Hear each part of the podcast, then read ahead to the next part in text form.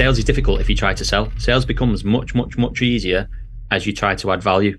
So if you're in the position where you're getting price objections, it's probably because you're allowing your your prospects to see you in the exact same light as all of your competitors. On today's Engaging Marketeer podcast, I am speaking with David Kelly. David is an expert when it comes to sales, but he is also an expert when it comes to BNI. David has invited more visitors to BNI, the networking organization uh, for business uh, referrals in the UK, than anybody else. He is the number one visitor bringer to BNI meetings. And I thought I brought a lot. I've brought something like 47, 48 visitors so far in, in one year, up to about 11 months. He's in the hundreds and he has brought thousands of visitors to meetings. I'm going to be talking to David about how the hell has he done that and what are his tips and tricks and techniques that he teaches people to do better at sales, be better at closing, better at conversions. So let's hear what David's got to say. Sales is one of the things obviously I wanted to talk to you about because that, that's kind of your your bag, isn't it? That's that's your specialty. Yeah.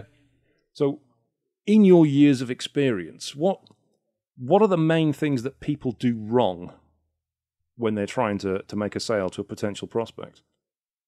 So, firstly, when you're talking about sales, like sales and marketing for me should be like one and the same thing. That in, in so many businesses I have worked in, worked for, or like consulted with, there's so many of them where the sales and the marketing teams don't speak. So mm. I was hmm. talking about this the other day. One of my first ever roles, and you know what? I've only had before I set up my because my background is office supplies. Before I set that business up, I'd only had two roles, both five and five, nearly five years, both of them. The first company I worked for, the biggest in the world that did office supplies, and the sales team and the marketing team never spoke. So me as a salesperson, all I thought marketing did was create flyers. We'd get these flyers once a month at the team meeting that we could go into businesses and hand them out. That was literally it. They never spoke to us about what clients we needed on the ground. Like we weren't engaging with them in any way. So when I'm speaking with businesses now, the big thing for me is like what, like your marketing team, your sales team, what are the like, who's doing what, who's accountable for what, and what could we be doing more together. And the amount of companies are going where they've got call center type businesses and they've got scripts that have been written. I'm like, who's written this? And then we'll speak to the person that's written it, and it's someone in marketing that's never made a sales call in their life, or even worse, someone in HR that's never doesn't even know anything about sales. And we say, well, like, why have you, why has it come that you're, you've written it? And said, I just got asked to do it. And they're just, oh, okay, I'll do it. And you've you're not actually done yourself any favors by doing it. You thought you're doing them a favor.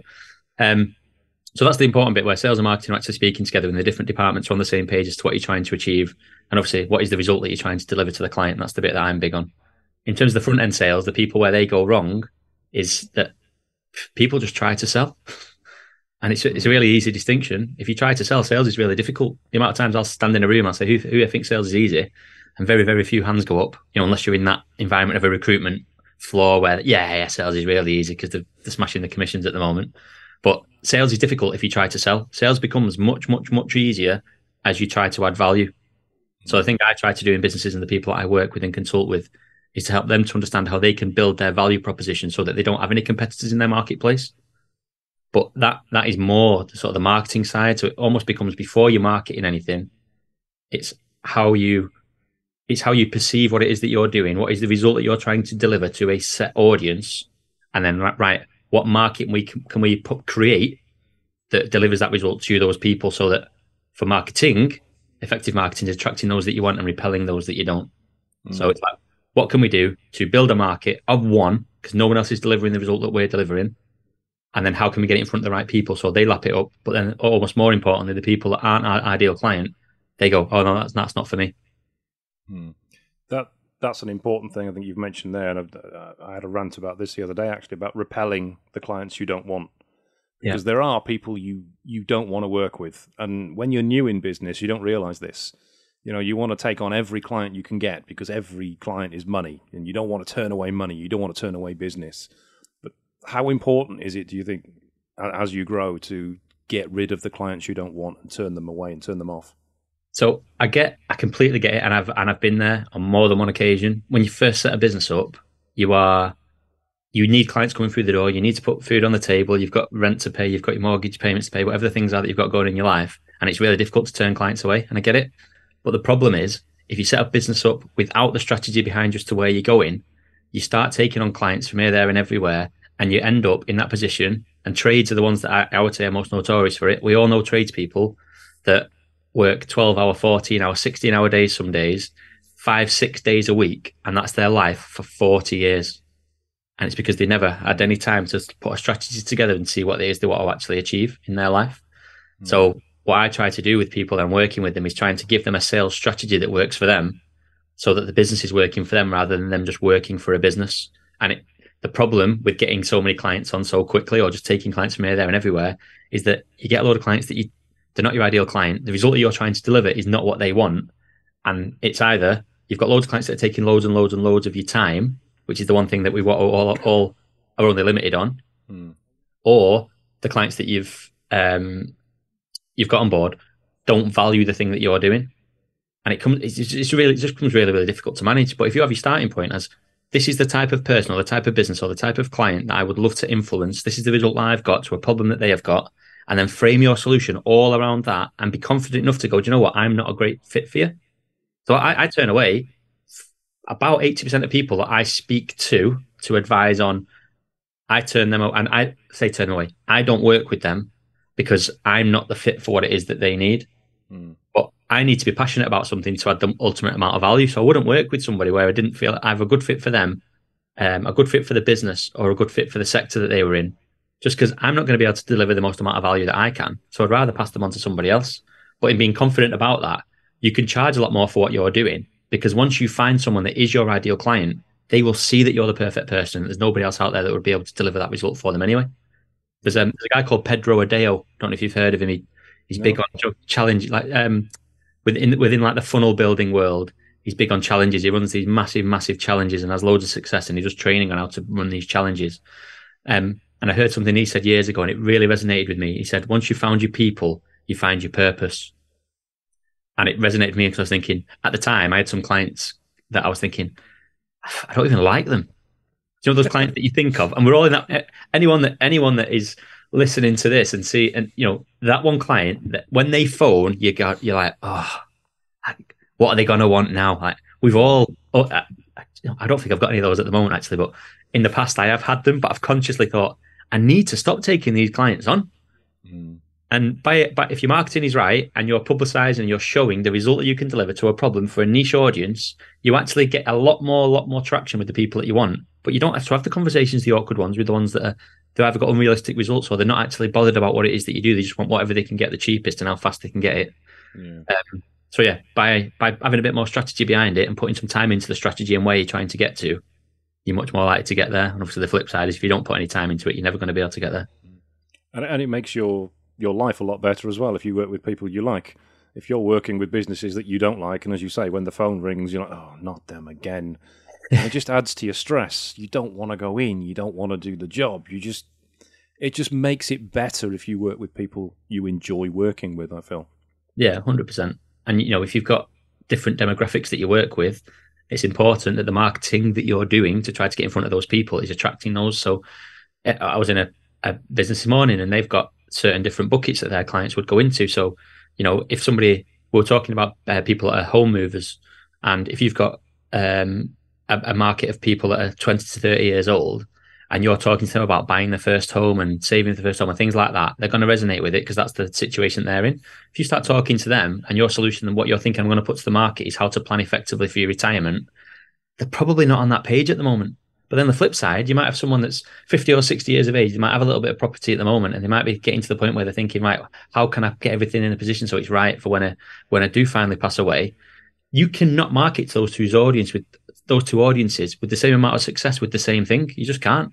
Mm-hmm. Because there's so many businesses out there that go, right, do you know what? I am going to just do this. We are we are an estate agent and we'll sell your house and bang, and they'll put whatever they think the most innovative marketing thing that they can do into the market, which will cost them money but what they'll do is they're trying to put it in front of so many people that aren't interested that marketing becomes so, so, so expensive that a lot, a lot of businesses end up turning it off or going, oh, that marketing thing's really expensive. It doesn't work. It's because they're putting it in front of the wrong people. And it's just all it is is the strat- like strategy. They've not got a strategy. Um, my, my mind strategy is just prioritizing. So we've all got different things that we're trying to do, but when you put some time into strategy, it's just right. What are the priorities? What is the thing that we can do now that's going to have the greatest amount of impact? And there might be 10 things you want to do. Like, you can't do all 10. What's the one that will make the greatest amount of impact if we change it now? Change that one thing. Once that starts to have an impact and that's in place and it's working well, move on to the next one. But if you're trying to do all those different things at the same time and being one thing to all people, you, mm. it's, I mean, go back to the BNI analogy that we use. If you ask for anybody, you get nobody. It's the yeah. same. It's the same. It's the same in the world. Yeah, no, that's true. And, and still, this morning, I, I, heard people asking for anybody. It, it, just keeps happening. Yeah. Some people even say you're not supposed to say anybody in BNI, and then they proceed to ask for anybody. So I say, look, if you don't know who you are being introduced to, it's impossible for me or anyone else to introduce you. And the amount of times that, even in my life, once I've put some time into thinking, like, these are the people I want to be engaging with, within a matter of days, I will see somebody else, or I will notice something, or I'll hear from somebody else that they are working with a client that because I've put some proactive time into understanding how I could help solve a problem that they have got, suddenly I'm like, oh wait, I know that they can get me in with that person. Mm. And that's not just within the BNI world, that's just in the that's in your circles, your contact spheres, your, your family, your friends, all those different types of things. You'll start to hear the things. It's the old reticular activator, isn't it? It's like, oh, I looked up that law firm the other day. What you started working with them? Amazing. Well, I looked up and they're actually, you know, they're not they don't get any traction on the stuff that they're doing online within the marketing they're doing. I think I could really help them with it if that was a solution that you're going down. But those things don't happen unless you know first off yourself. And it's almost it's almost selfish of you to think that people are going to go out there and actually put any time into finding you any referrals. When if you make it easy and go, this is the person, this is the job role, this is the company, this is the sector that they are in. Firstly, they might not know the person, they might not know the sector, they might not know someone in the company, they might know someone that's in the sector that's got a different job role, they might know someone in that job role in a different company in the same sector. So a, you're helping people to join the dots. But at the very least, by asking for the name, if someone wants to proactively go away from some sort of referral business meeting that you've had and they want to help you in business, or they say to you, How can I help you? You say, Do you know what? I see that you're connected to that lady from that law firm in Chester. Um, could you send this message out for me and give them something to send? Really, really simple but it gives them the opportunity to be able to help you. Whereas if you don't do that, it's impossible for them to be able to help you. And again, if you've got lots of different things, lots of different people that you could help, yeah. You're usually going to help the one that makes it easiest for you to help them first. Well, yeah, absolutely, yeah. Path of least resistance. Yeah, that's I'd, it. I'd never thought of it like that. Than what you just said there. Actually, if you can't be asked to find out who you want an introduction to, then why do you expect somebody else to find that out for you? Yeah, if I'm in, ever in any sort of environment in a, in like a business group where I'm taking notes, I'm thinking, right, who are the people that can help? Who do people want introductions to? If people ask for a name, I write the name down, I write the company down. If people say I want to be introduced to law firms, I literally don't write anything down. I think, what is the point? If you don't know who to be introduced to, there's no point me taking up some more space on my piece of paper because I, I've got enough people here that want to help me anyway. And in probably 10 seconds' time, someone else is going to ask me for their help. It's going to ask me for help. So I'll help them if you don't want me to help help you. So yeah, that's the way that that's the way I always look at it. No. One one thing you mentioned um, a couple of minutes ago was something most businesses don't aren't really aware of, and that was value proposition. Yeah.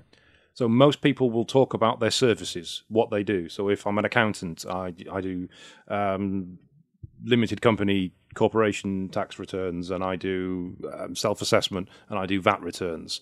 But they don't know what a value proposition is. So could you explain what that is and how you come to a value proposition? Yeah. So within, I mean, the big thing that I'm, you know, I say in business, look, it's not what you sell, it's how you sell it. Now, nobody on the planet, on the most part, wants the thing that you sell. That's the first thing that I try to get across to people. And to be fair, before I've got in and I'm speaking to them on sort of a one-on-one basis or one-to-many basis, they probably already understand that because any interaction we've had before that, that's what I've tried to get across to them. Because if they mm. if they get that they're on that they could do something a little bit better, I know I can help them. If they think they're absolutely doing everything at the moment that is working not very well, and they think um, you might be able to do something forward, but we don't really know where we'll get to anyway. I, I wouldn't even waste any time sitting down with them because if no, if somebody doesn't know what success looks like, I, there's nothing I can help them achieve. So I would look at the business and say, look, nobody wants the thing that you sell, and try to get them to understand what are the things that they are doing in their business at the moment that is adding value to their proposition that usually their clients don't understand. So if we use um, I don't know, if you use an example of, oh, you said an accountancy firm, didn't you? So if the accountancy firm, in the process that they are onboarding the clients, people might be coming to them just because they need an end of year like tax return thing doing. But at the same time, like, what else do you do for your clients in the process of what of what you're doing? Because they might do like, you know, expense reporting. They might help advise them on whether they've got like R and D tax claims or any other tax things that they've got going in the business, any other implications of um, managing their tax in a certain way. They might advise them on where they've got excess capital in the business, where they can spend it on certain things, so that it doesn't get um, uh, it doesn't become impactful on the tax and blah blah, blah loads of different things. Mm. But the thing is, if you put anything that you do in your business into a framework that people understand the value of, you can put that into how how valuable what it is that you provide. So if the um, the year end tax thing, I don't know what what small accountancy firm will charge. It could be anything from probably 200 quid to 1,000 pound, whatever it is.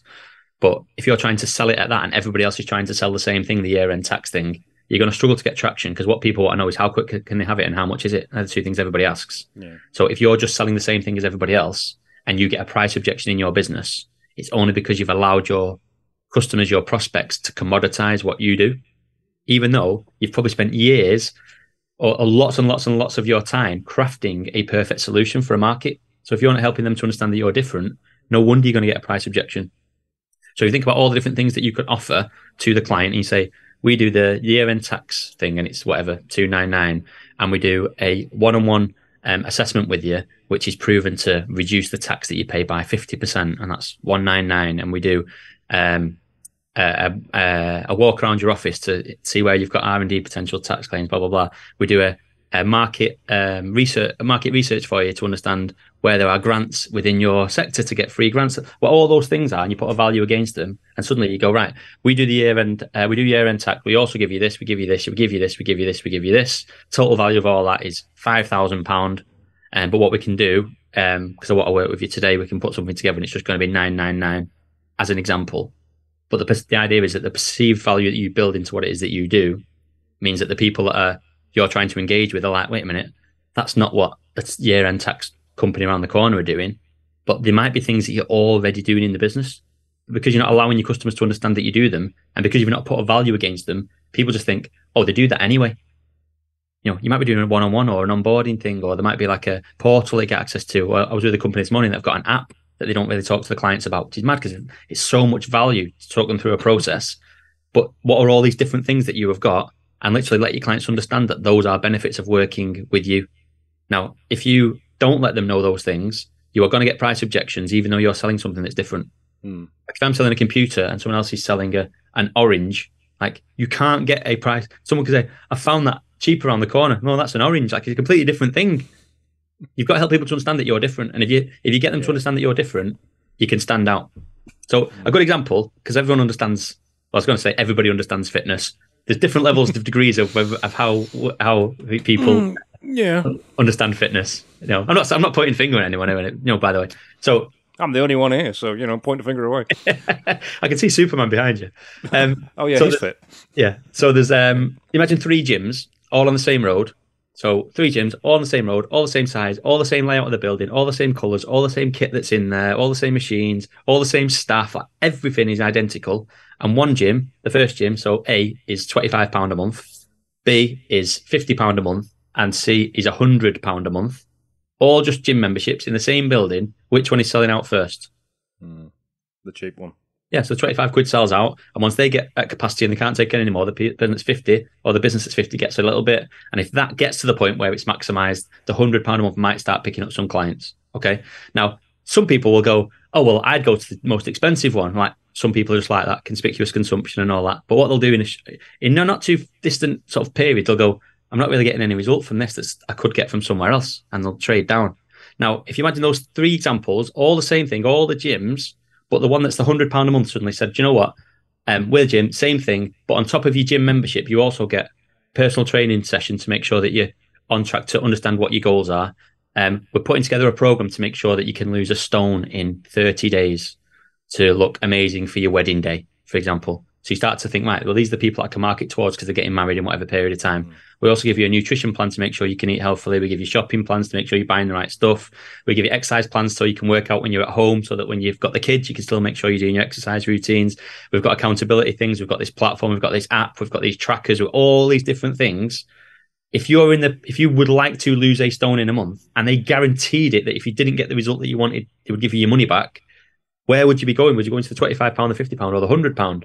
Mm. And everyone wanting that result goes to the £100 it's the same thing, but one business has proactively gone, do you know what? I'm going to frame this in a different way to increase the perceived value. And that's that's the bit when I'm in with a business. That's what I try to help them to do. Like, what are the things you're already doing? Because there'll be lots of them that will build you value. But then, what are the other things that are going on in your clients or your prospects' life right now that if you could just help them to overcome those little bits, it's just your, your value just starts to go up and up and up and up. And as it does, if anyone ever says to you, "Well, I found it cheaper around the corner," the gym that's hundred pound a month and says, "Oh, they're twenty five quid a month." Okay, I thought you wanted the, I thought you wanted to lose a stone for your wedding day. Oh, I do. Okay, well, it's hundred pound a month. If you just, if you just want a gym membership, yeah, it's twenty five pound a month. I'll, I can walk you around if you want. If you want the twenty five pound a month, and no, no, no, I want the result. Ah, okay, well, that's why it's that's why it's hundred quid. And the other bit, if you've got if you've built your value into into what it is that you do, if someone ever says, "Is there anything you can do on the price?" You say, "Yeah." Which bits out of what we do don't you want? Mm. Yeah. And on the most part, if it's been sold in the right way and you framed it in the right way, the thing should be a logical process of all those things that they will want. And if they do want to take something out, you might be able to do a little bit on the price. But the thing I'm always conscious of when it's in my business or anyone else's is never negotiate your own value. Because I'm not like I don't. I say to everybody, I don't sell to anybody, but people buy from me. Because I try to build as much value with people as I can into what I do, so that things that they have practically implemented that have worked, so that they can see that wow, if that free stuff is that good, what must the paid stuff be like? Hmm. And that's what that's sort of what I try to get across to people when I'm when I'm working with them, so that they can engage more with their target audience. So quite a long answer, but it, no, it's, a, it's a great answer. It's a great answer, and I, and I love that bit about the price there because it. Everybody at some point in business has been asked by a potential client, "Is there anything you can do with the price? Can I have it cheaper than that? Can I have a discount? Can I have a discount for being in BNI?" No, fucking can't. Get lost. Um, but what people will tend to do is feel awkward about it and Oh, oh, I'll give you ten percent off, or but if somebody's doing that to you, if they're knocking the price down, and I've had companies come to us and say our competitors have done this to them. They were quoting two grand a month, but because we were cheaper, they've knocked the price down. It's like, well, they were ripping you off then, weren't they? If they can suddenly whack their price down by 50% or by 25%, that was all profit for them. They're able to do that. There's got to be a reason as you say, that they're knocking that price down. What are they taking out? And that's exactly what we say. If somebody wants a discount, wants it cheaper, it's like, yeah, we can do that, but we've got to take this out, we've got to take this out, we've got to take this out. Yeah. If you want it cheaper, there is an alternative. You could go to, say, Wix and get a Wix website, hmm. which you can get for free or 10 quid a month. It's yeah. not going to get you any business. So, a couple of things that, with, the, with the price thing. If at the front end, you know, I, I remember being trained on this years ago, it's not the way that we do it now, but if someone has had the opportunity, and obviously I've sold physical product, so someone will go elsewhere and say I found it cheaper elsewhere. Mm. If I've gone in there blind and they've gone in and had a chance to see my prices to undercut them, I would always look. They like they've had a they've had a second chance because they were more expensive. Your existing supplier. Now you've given them my quote that was blind and they've gone cheaper. Can I have a second chance as well? That's not the way that I would do it now. Like, mm. what's really important is when you're dealing with a client or a prospect, is not talking to them about what it is that you do and how much the thing is going to be. So if I sit down with somebody, I will never, ever, ever, ever send them a proposal by email. Never. So some people go, "Oh, can you send me a proposal?" I go, "No." Like, wow. Like, what what we've spoken about today? All I'm trying to do is understand what result you are trying to achieve. Okay. Now, my goal, if I choose to work with you, there's only one of me. There's hundreds of you out there. Like I was with a recruitment company a few weeks ago, 43 million turnover last year. Right. There's only one of me. Like I'm confident there's only one of me but I've only got a limited amount of time. So even though it's a really big company, I'm not desperate to work with them because I can't work with them unless they know what success looks like. And they said, we've got to upskill some of our staff. I was like, great. What is the result you're going to get from upskilling your staff? Like, oh, well, I don't know. We might be able to get more placements and to sort of look at each other. I'm like, okay, but what, what would it look like? So if I, you know, if I doubled what you were doing now, like that would be a good result as far as I would be concerned. But if you've got in your mind that it would be five times the result, you might go away from working with me saying he's not very good because he only doubled our business. I would never put myself in that position. So it's really important that if you're dealing with a prospect, get on their page as to what it is that they're trying to achieve. Because it might be they want to go on a holiday because the, the wife or the husband has been mithering them for three years because they've not been on holiday because they're working too hard in the business, or they're trying to send the kids to private school, or a car they really want to buy, or it's a business. They might be a CRM system that they're trying to buy and they've not been able to get the capital out of the business to, to uh, to spend on it. If you can get on the same page of what it is they're trying to achieve and then help them to understand the result that you can deliver gets them that thing, you never need to have those awkward conversations about whether they've gone to a different supplier or you know, be one of those people that goes, just a courtesy call to see where you're up to with the quote I sent you four weeks ago. Like every single person that receives that call knows you're just trying to sell. Like you're just mm. trying to sell the thing that they didn't want because they've not gone ahead. Mm. Whereas if at the front end you're like, this is the result that you are trying to achieve, and you help them to understand that your mission is literally just to solve that problem for them and to achieve it, and you come out the meeting going, you know what? It's my goal to make sure you're on holiday. Let, us just let's put it into context. Where are you going on holiday? Can I go? Oh, you're not going to want me to come with you, are you? Right. Where are we going? Imagine I'm your wife. Okay. Now, what, what a horrible thought for you. But imagine I'm your wife. Where are we going? Going to Los Angeles. When are we going? November. Great. So you're making all the notes. How much is going to cost you? Blah, blah, blah. Where are you going to go when you're there? Have you seen any restaurants? Great. And you get to the bit where, oh, you know what we'd love to do? We'd love to be sat on the beach and we'd love to sip in a pina colada and blah, blah, blah, blah, blah. Anytime you have a future interaction with them, you're not phoning going, and um, what did you think of the quote? You're like, how close are we to the pina colada on the beach? Because mm. it's my mission to make sure I, I, I deliver that result for you. And if you can help them to understand that you're on the same page as them, trying to achieve the same thing, you're not selling anything. Mm. And, for, and, and obviously, nobody does it. So you, you, you help stand yourself out from everybody else anyway. The, the other thing on the costing, if you're selling physical product, that I think really really helps is when if you're talking to uh, to somebody and you know someone's much cheaper, if they are much much much cheaper, they're probably not as good a probably not as good a quality. So we we've done loads of furniture over the years, and we because we've got certain accreditations, we can't sell anything that's just made from the Far East because it doesn't adhere to EU fire regulations. How that's as technical as I'm going to get on this call, by the way. But we couldn't sell that type of furniture because if it sets on fire, like we'd be liable, all that type of stuff, and the, the employer wouldn't be covered.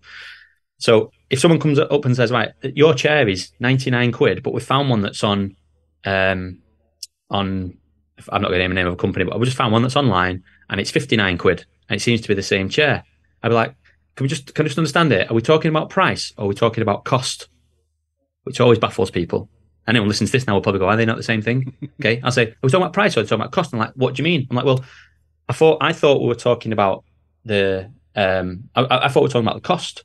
And they're like, well, what what's the difference? I say, well, our chair is actually guaranteed and it's gonna it will it will it's guaranteed for two years and if anything goes wrong with it, we'll actually replace it. So it's 99 quid over the next two years the chairs that you're talking about, those those chairs from the Far East, they last about six months. And you could tell a quick story if you've got them, which I'm sure you will have in your sector. I had a client that bought that thing and they ended up having to replace it four times. So whatever, 59, it's like 236 quid. So the cost of the chair that's 59 quid is 236 quid over the next two years. Ours is 99 pound. Which would you prefer? Mm. And again, not not just how you frame it. Which would you prefer, 236 quid or 99 quid? Which is which is better? Like I even sound confused when you're saying it. Like, do you want 236 quid or mm. 99 quid? Because if it was me, I'd want the, the 99.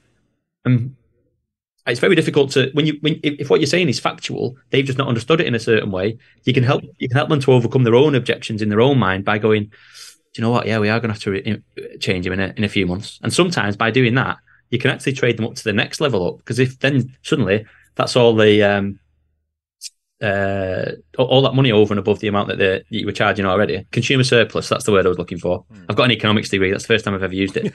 consumer surplus, the bit over and above the amount that you charge that somebody would have been willing to pay. Once you understand that they are now willing to pay and they understand that the cheaper option is 137 uh, thirty-seven pound more than your 99 pound option, you've got a whole load more leeway there for something that you could uptrade, upskill and mm. uh, upskill them. You could um, upsell them something else that's actually a lot more makes you a lot more margin. So just just just literally framing what it is that you do in a different way to help people to understand why it's better to use you than somebody else yeah. gets away from the price objection. It's interesting though. I mean, the first bit you talked about, obviously painting the picture of you on the beach. That's future pacing. You're painting the idea of what's going to happen after they've worked with you, not the sales training or the website or the SEO or whatever your service is. It's where they're going to be after it. That's the important thing. And what you talked about there about explaining to them that the cheaper option actually isn't the cheaper option; it's the more expensive option we we did that last year. We had a, a potential client come to us that wanted a website. Uh, the quote for our website is one of our fresh start websites, so it's ninety nine quid a month plus VAT on a on a two year contract. It was at the time. It's it's three years now, but they were going to go ahead with it. But then they got a call from I'm I'm going to name them um, Yell, as in Yellow Pages, who sell websites. Very aggressive sales tactics they use. They don't let you go. And Yell was going to do this website for them, and it was going to be a lot cheaper. And we explained to them, don't, don't take our word for it. If you have a Yell website, it may not get finished. Just, I won't even send you any links. Just Google it, have a look at the reviews, have a look at what people are saying. If you still want to go with Yell go with Yell Otherwise, come back to us and we'll talk about it. And he came back to us within an hour. I've read the reviews. There's no way I'm going with them. I'm going with you. because he realised that it wouldn't actually have happened and it wouldn't have been what he wanted. So that that does work really well. Yeah, I mean, his objection there wasn't necessarily the price. His objection was obviously it was going to be reliable and he was going to get the result that he wanted. So mm. again, just the thing with the thing with objections, price is, is one thing, but quite often the objection that somebody gives you first off is not the objection. It's getting past that bit to help them to understand what their issue was. So I was in with um, uh, a law firm recently, and one of the ladies there, who's the business development manager, she was she was speaking to pretty much every client that came through any funnel that was coming through. She was the one that had the initial call to direct them in the right way. And she said sometimes people are coming on and just saying, "I want a quote." Like I just want to know, I just want to know how much it is.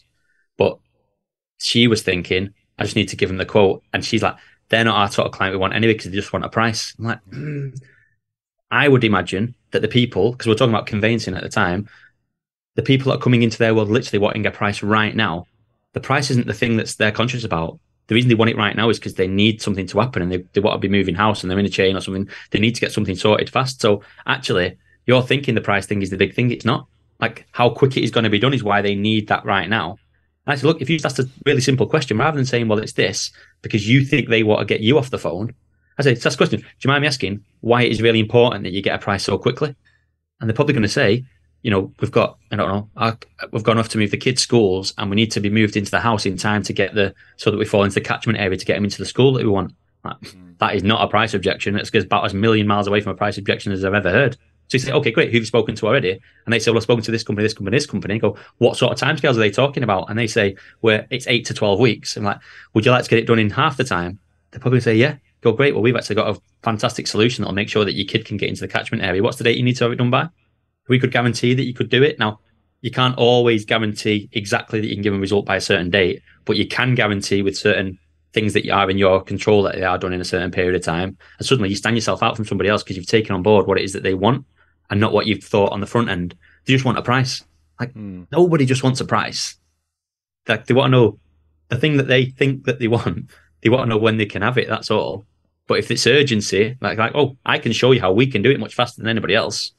You know, yeah, it's three hundred quid round there. We're nine hundred, but you know we'll have it done in half the time. But you know, if you want to go three hundred and risk the risk, you know, little Sammy not getting into the school that he wants, then you know, here's the number of a firm around the corner that take ages. Like, mm. which which result do you want?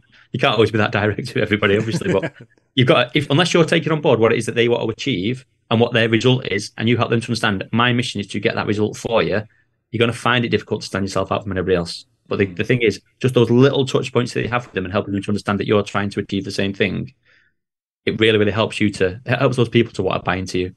Yeah. No, I've, I've, I've found that to be the case almost all the time when somebody has a price objection it's not price that's the problem. It's it's very very rarely price. It's usually a mask for something else. And exactly what you've said there, and you, you, I think you've mentioned it twice now during this interview. Um, it's finding out what the goal, what somebody wants to achieve, what mm. it hmm. they want to get out of it, is usually the best way to proceed, rather than just trying to sell to them the service that you've got. Again, it, it happens with us a lot. People come to us and say, "We're interested in Facebook ads." why are you interested in Facebook ads? Most companies would go, yeah, we can do that for you. It'll cost this. This is our setup fee, and this is how much our budget is. Or we're interested in Google ads. Yeah, we can run that for you. It's like, what do you actually want to achieve? Because yeah. that might not be the best way to do it. You know, if you want a website, what do you want to achieve? That yeah. might not even be the best way to do it. Find out what they want to go for. What goal have they got? And then back work the best way to get them there. Yeah. Because then you're giving them what they need and what they want, not selling them the service that you just want to want to flog them. Yeah. So the way I train it, I would say you've got to sell someone the thing that they think they want before you can give them what they need. Hmm. So if you know you've got an amazing solution to somebody somebody's problem, but you're trying to sell the thing, you need to package it in a way that's something that they think that they want. Because the problem is, if you're trying to sell something that you think everybody knows that they need, you, by definition, if they know that they need it, it is already something that's out in the marketplace that they can go and find from somewhere else. So obviously they can just do benchmarking and stuff, and that's where you start getting price objections. Um, I like the web, I like the web agency example because it's one I use quite often. I like having the conversations with web agencies and saying, look, you know, nobody needs a website, don't you?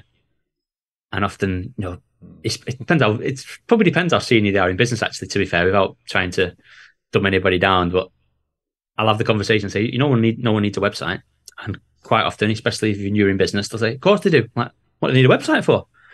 I thought, oh well, you know, to, to grow the online presence. I'm like, all right, okay. What happens if they grow the online presence? Like, oh well, you know, they get more visits. Oh, what happens if they got more visits? Oh well, they'll get more leads. What happens if they get more leads? They'll get more sales. Ah, right, I'll get more sales. Well, they'll be able to. Then, then they're looking at me like I'm stupid. Well, they'll be able to generate more sales. They'll be able to have a better life. They'll be able to employ more staff, and they'll be able to scale the business. Ah, okay, great stuff. So, no, show me the last website that you've made for anybody. Bet it looks amazing, doesn't it? So they'll bring up a website. I can I can picture one like exactly fairly recently, and it, it, look. to be fair, the website looked good. There's no call to action on the front bit, which I thought was daft. But there you go. He opened the, the website up. It looked really really good. All the colours were in the right places and stuff. You know, it, it did look good. And I said, great. I said, I said, do me a favor. How, much have you charged for that roughly? you don't need to tell me. And he went, ten thousand pound, like about ten. Oh, okay, fantastic. I said, now stay with me. Imagine you'd gone in to to pitch the client. You've gone, look, this is the result. I'm assuming that's what you do, don't you? So at the point where you're sort of handing it over, or you know, you're managing it or whatever, you go, this is the final result, and they go, yeah, I'm happy with it. Okay, imagine you're in that meeting, you show them everything, you say all the colours are right, the fonts are great, everything's in the right position. You say it's not going to generate generate you any sales at all, but it's ten thousand pound. How quick can you get that money over? Do you think they're sending you ten thousand pound? Because I know they're not. Mm. And it's because you've tried to you're trying to sell the website, and they don't need the website. If the result that they wanted was more sales, that's what they're paying the money for. But the flip side is, if at the front end, when you're having your conversations with your client, if they're saying they want a website, you're talking to them about a website, and you're getting on the same page as them as to how many leads they want to generate, you know, how many visits they want to it. Is it a data collection type thing? Are they trying to are they, are they trying to like what is their overall strategy and what is the goal? And you sell that as a result, you can charge whatever you want. Because if they say we want to generate £100,000 pounds worth of sales through the website, um, and that's the goal that they've got, and you think you've got a solution that can help them to deliver it, as long as you're less than £100,000 a month, that is a good result for them. Now, you're probably not going to go in at 99,000, but I guarantee you win a lot, lot higher than the 500 quid or 1,000 pound a month that some people try to charge for websites. But the funny thing is, those same people that are trying to sell the websites, if they've got a client that they're speaking to and they say we're a thousand pound and they say, well, we found one that, um, that's been made in the Far East and it's 500 quid, the web designer here thinks that that company is stupid for going using someone in the Far East when it's actually the opposite. Like they are, why would they be stupid to go and buy the same thing from somewhere else for half the price? You're stupid if you're not. Mm. So if you're in the position where you're getting price objections, it's probably because you're allowing your your prospects to see you in the exact same light as all of your competitors, even if you're 10 times as good as them. That that is the daft bit. Mm. It's just only by asking the right questions. That's where close like closing. People, oh, can you come and help us with closing? I'm like, closing's pretty easy. Do it at the, do it at the start. So find out what result they want to get. Find out when they want to get the result by. Find out that you're on the same page as to if they can, if you can achieve it and it's within whatever budget they've got. And if you can achieve that result from that first meeting, you're like, right, if I can deliver this result for you and we can get it done in the next seven days, like, like when can we go ahead and sign the deal? Like, when are we going ahead? Because what you want, I can deliver. Like, why do you need to speak to anybody else? like, what is it you think anybody else is going to be able to do? Because if the if if there's other things that they think somebody else can do, it's probably because it's just something you're not covered yet. They're like, okay, no worries. If you speak to somebody else tomorrow, what are the things you're going to ask them? Because I, try to make sure we're on the same page with what it is that you're trying to do. So that's the thing at the front end. If you ask the right questions at the front end, and the, the line I always loved using when I was face to face with clients trying to get them on board as clients, I would be saying, I'd just like to have 10 minutes with you just to find out more about your needs as a buyer and also as a business. Is that okay? And no one would ever say no. Because like, that's really nice of you to want to know more about my needs. But I frame questions in a way that identified needs that they had in their business. Mm. That's where the, you know, if your solution, you know, like problems and solutions and that type of stuff, if you can become a problem finder in a business, some people go, I'm a problem solver sort of naturally, I am like that. Like if someone's got a problem, I'll try to find a way that I can solve it. But in a business, if somebody already knows they've got a problem, they have already gone to market to try to find a solution to it. So you might be too late. Whereas if you can identify problems in their business that they don't already know that they've got, you're in a marketplace of one because nobody else they couldn't possibly have gone to market to find the solution to something they didn't know was going on. Mm. So that's the that's that's the way I like to look at the, the, the that sort of stuff. That that actually leads quite into SEO in a big way because what you've talked about there, the problems and the solutions, most people, when they put content on their website and they talk about what they do, is they talk about the solutions that they have. They don't talk about the problems. People aren't Googling the solutions because they don't know what they are. They're yeah. Googling the problems. Yeah. But everybody puts the solutions on the website what they do, how many years they've been in business, what they offer. Talk about the problems because that's what people are searching for. Yeah, I love that. Might start using that. Obviously, I don't advise an SEO. And if someone asks, someone asks me for SEO, I say, look, I am not the person at all. Like, I don't know. I know, I know enough of what people that I trust have told me about it, but I would never, I would never even think of offering advice. But yeah, if they can, if they can work out the problems that people have got in the businesses that are leading to something else. So if they're not generating enough sales, but there's a problem going, something going on in their business or with their offering that is meaning that is stopping them from being able to do that. There's probably a way that you could reverse engineer it, yeah, to, mm. to get a lot more traction online with it.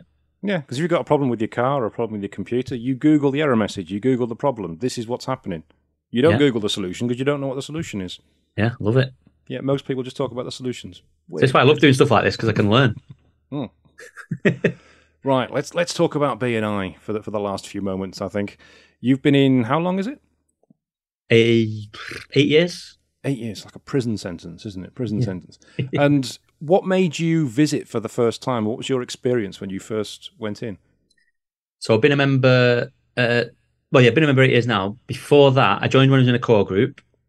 Um, I'm still a member of the same group, by the way. So I joined in a core group. I'd probably visited BNI maybe four times over the course of two or three years. Hmm. All those meetings were in the golf club in the middle of nowhere. All early morning starts.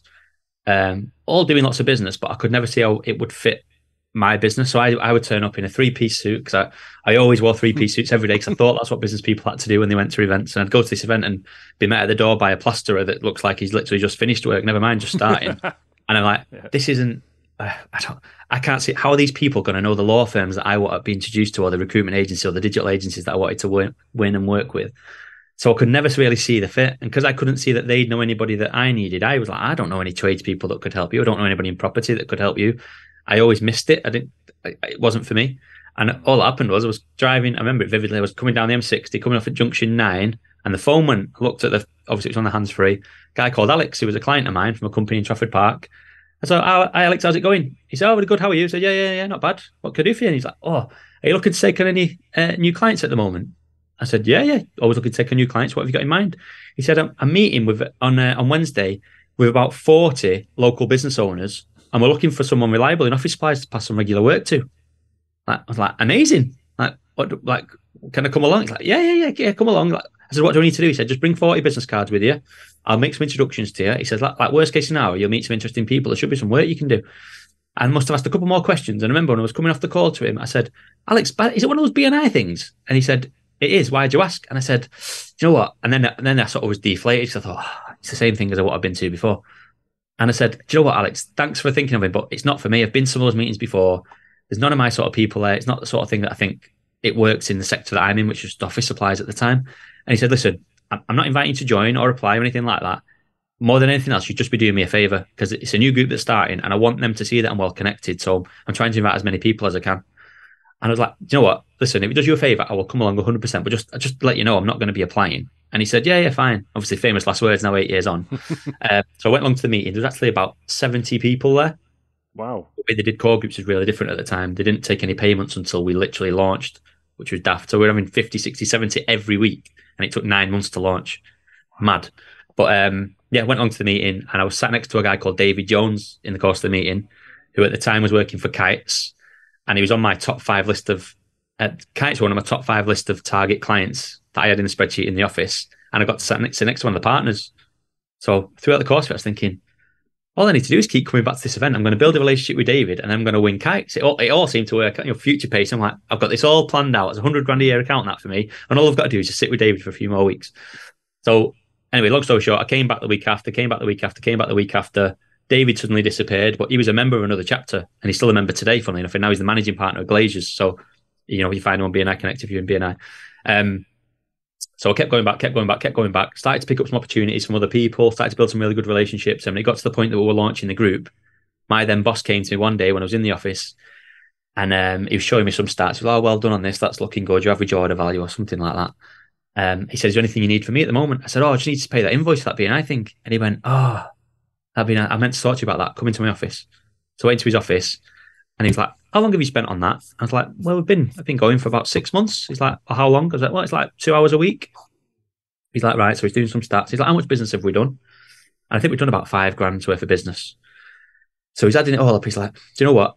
You've done five grand's worth of business from that time you put in. how many calls would you make in an office when you're in here? Blah blah blah. I went through stats. He went, if you'd have done cold calling in the office, you'd have made six grand. So cold calling works better than that BNI thing. So we're not going to do it.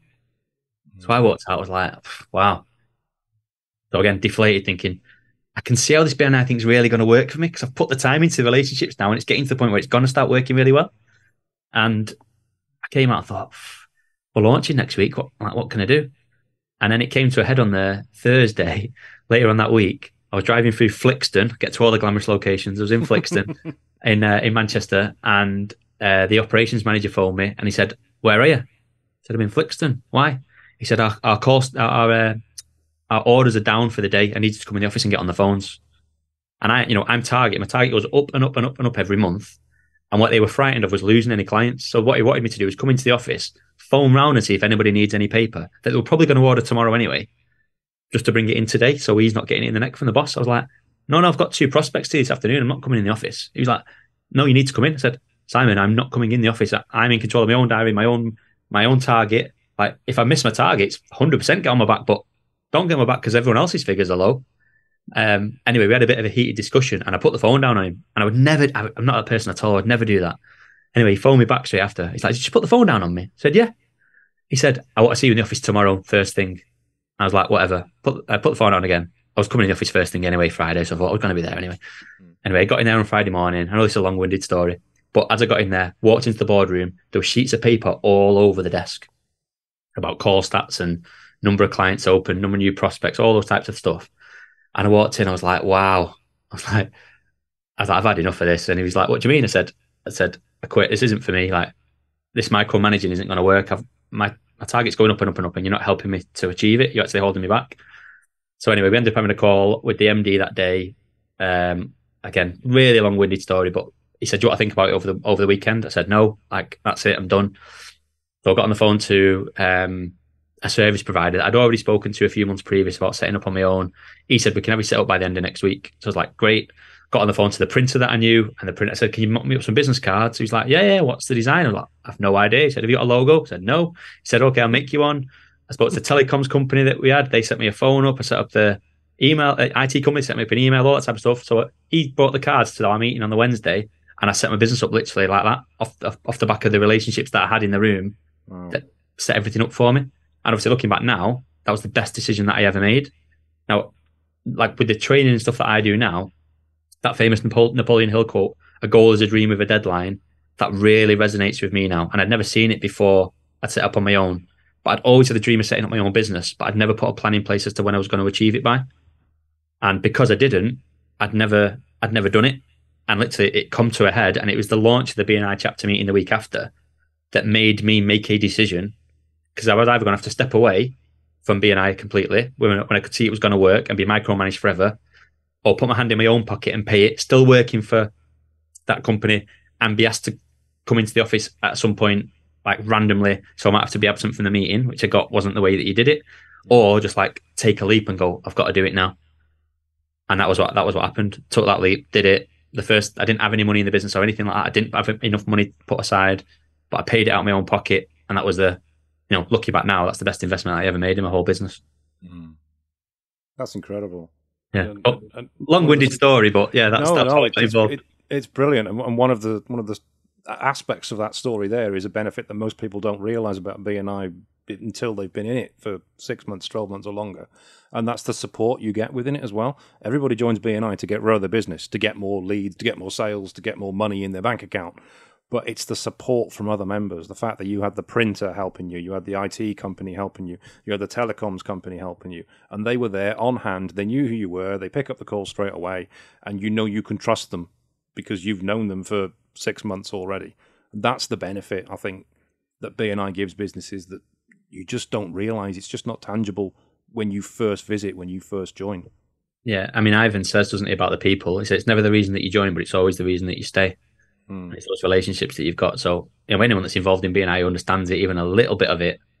The amount of advice that you get that you don't have to pay for is mental. So, like legal stuff, obviously, you pay oh, yeah. every six minute intervals, aren't you, with stuff? But the amount of legal advice I've had from people involved in BNI, just when I've said, look, I've got this issue, can you help me with it? And even stuff where they've written me letters and stuff, you know, to send to people when we've not been paid on time and stuff like that, which used to happen lots. Um, just those little bits. But, and then because they've done that, was a, in that in that exact thing.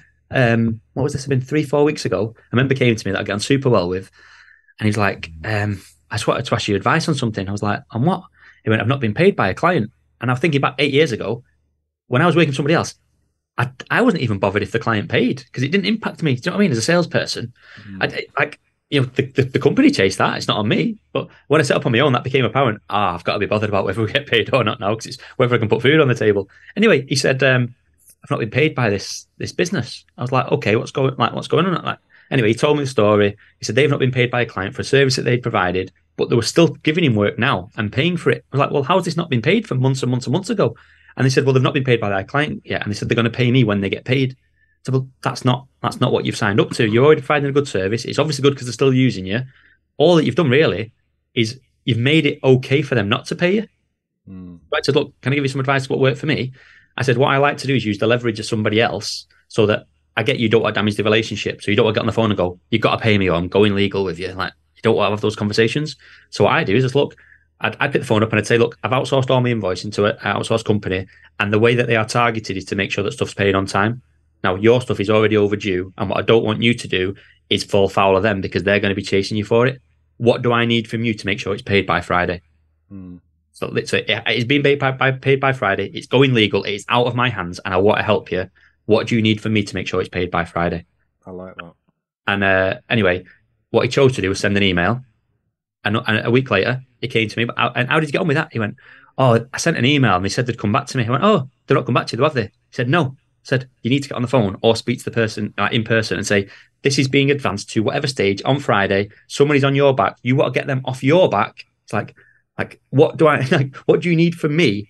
Like so I can get them off my back and off your back. And they, if they are going to pay you and they're just trying to delay it, you've just got to put some urgency on it so that they're going to do it. And one thing I've learned in business, the people that shout the loudest are the ones that get paid. Mm, yeah. So you know, we've got an issue with a chapter, not an issue. We've got we've got a chapter in Manchester and the venue haven't invoiced them for six months. So obviously they've not paid. The money's sat there in the account, but it's like, why have they got all that money? It's like, well, they've not invoiced us. Like, what are we going to do? Chase them for an invoice? That's not how the world works. So yeah, the, the amount of advice and stuff that you get from people is is like an intangible benefit, definitely. And I've had loads of that. Yeah, it's brilliant. Um, there, there is one last question I wanted to ask you. Um, we are running out of time, but I wanted to get this one in as well. Uh, from your position being obviously sales within BNI, and my position being digital marketing.